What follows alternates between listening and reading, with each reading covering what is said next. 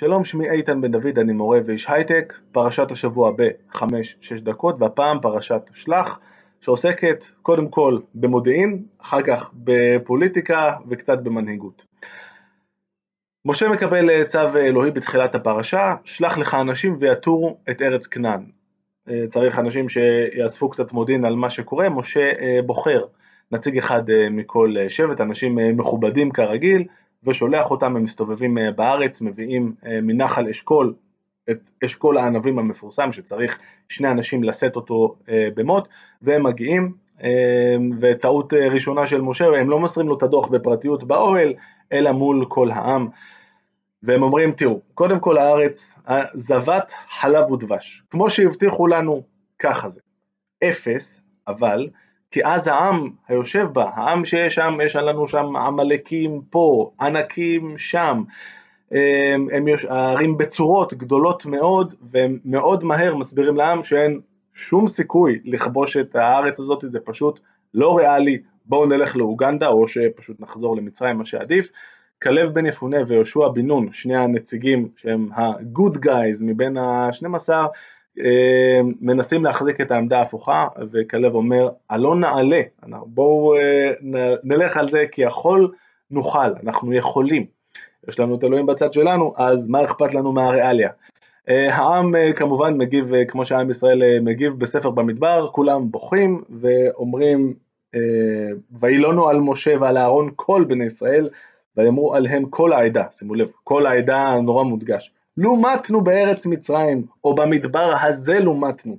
ולמה אדוני מביא אותנו לארץ הזאת ליפול בחרב, נשינו וטפנו יהיו לבז, הלא טוב לנו שוב מצרימה. ואמרו איש אל אחיו, נתנה ראש ונשובה מצרימה.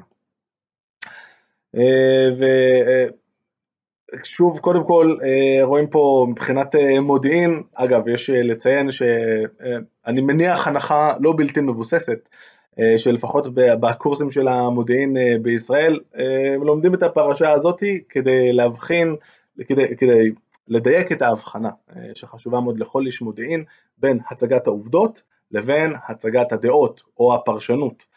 זה אמור לקרות גם בעיתונות כידוע, אבל על האובייקטיביות בעיתונות כולם ויתרו מזמן, גם באקדמיה אין באמת דבר כזה, אבל במודיעין זאת באמת שאיפה, והפרשה הזאת היא בדיוק דוגמה. הרעיון הוא שהקברניט, משה, הוא זה ששולח את המרגלים, אמור לקבל את הדוח אה, מודיעין, לעשות עם זה מה שהוא חושב ולקבל את ההחלטות בהתאם. אה, על כל פנים, אה, קורה מה שקורה, אלוהים מתרגז מאוד כרגיל, רוצה להשמיד את העם, ומשה שולף את הטיעון שכבר עבד כמה פעמים והנה עובד שוב פעם. רגע, רגע, רגע. כולם, תסתכל, כל השכנים, מה הם יגידו בשכונה, יגידו, הוצאת אותם מארץ מצרים, אתה לא היית יכול להוביל אותם לכבוש את הארץ, ולכן לא עשית את זה. אם היית יכול, הרי היית מאפשר לכבוש את הארץ, זה שאתה לא מצליח, סימן שאתה לא יכול, זה מה שיגידו, אתה לא רוצה שזה מה שיגידו, נכון? אלוהים משתכנע, אבל אומר לכולם, תקשיבו, חוץ משני אנשים, כלב בן יפונה ויהושע בן נון, אלה שניסו לעודד את העם כן לעלות, כולכם הולכים למות כאן. 40 שנה אתם הולכים להסתובב במדבר, יום אחד, שנה אחת עבור כל יום שהמרגלים היו בארץ, הם היו בסך הכל בשליחות שלהם במשך 40 יום, כולכם תמותו חוץ משניהם. העם אה, כמצופה מקבל את הבשורה הזאת לא כל כך טוב. אה, ועד כאן החלק הראשון. עכשיו, יש קטע כזה בפרשת השבוע ובפרשנות של פרשת השבוע, תמיד יש פיתוי לקשור את הפרשה הזאת לאירועים שקורים ממש אה, עכשיו. זה מין ספורט יהודי נורא ידוע. ויש נטייה, אני חושב שזאת הפרשה שעושים אותה, שעושים את זה איתה הכי הרבה. העניין הזה של להגיד, אוקיי, נכון, אנחנו עכשיו במצב קשה כי א', ב', ג', ברוך השם, בכל שנה במועד הזה יש איזשהו משבר, אבל אל תדאגו, בואו נלך על זה, גם אם זה נראה בלתי אפשרי, גם אם זה נראה קשה. הנה תראו, פרשת המרגלים.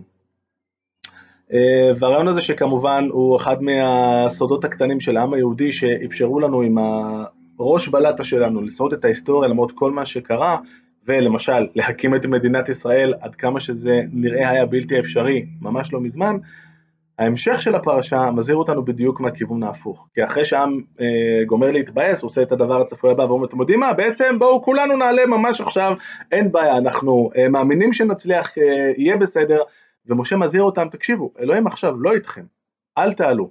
ואז אלה, זה מה שנקרא המעפילים בהר, הם מעפילים, אה, אה, ומנסים לצאת לקרב מול מי שנמצא שם בראש ההר, וכמובן שהם מפסידים ומוכים בצורה מאוד קשה.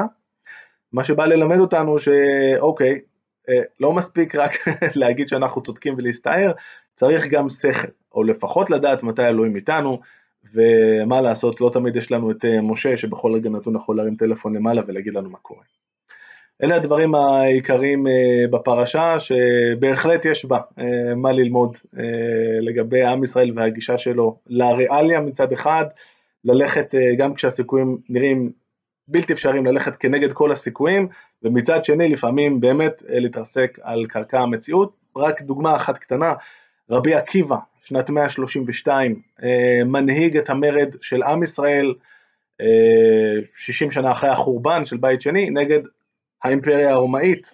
שלוש שנים החזקנו מעמד עד שנמחצנו והגלות כבר הייתה עכשיו שלמה. מה לעשות, גם רבי עקיבא לא היה משה רבנו למרבה הצער. עד כאן להפעם, לפרטים נוספים ולתיאום הרצאות אפשר להקליק כאן, שבת שלום.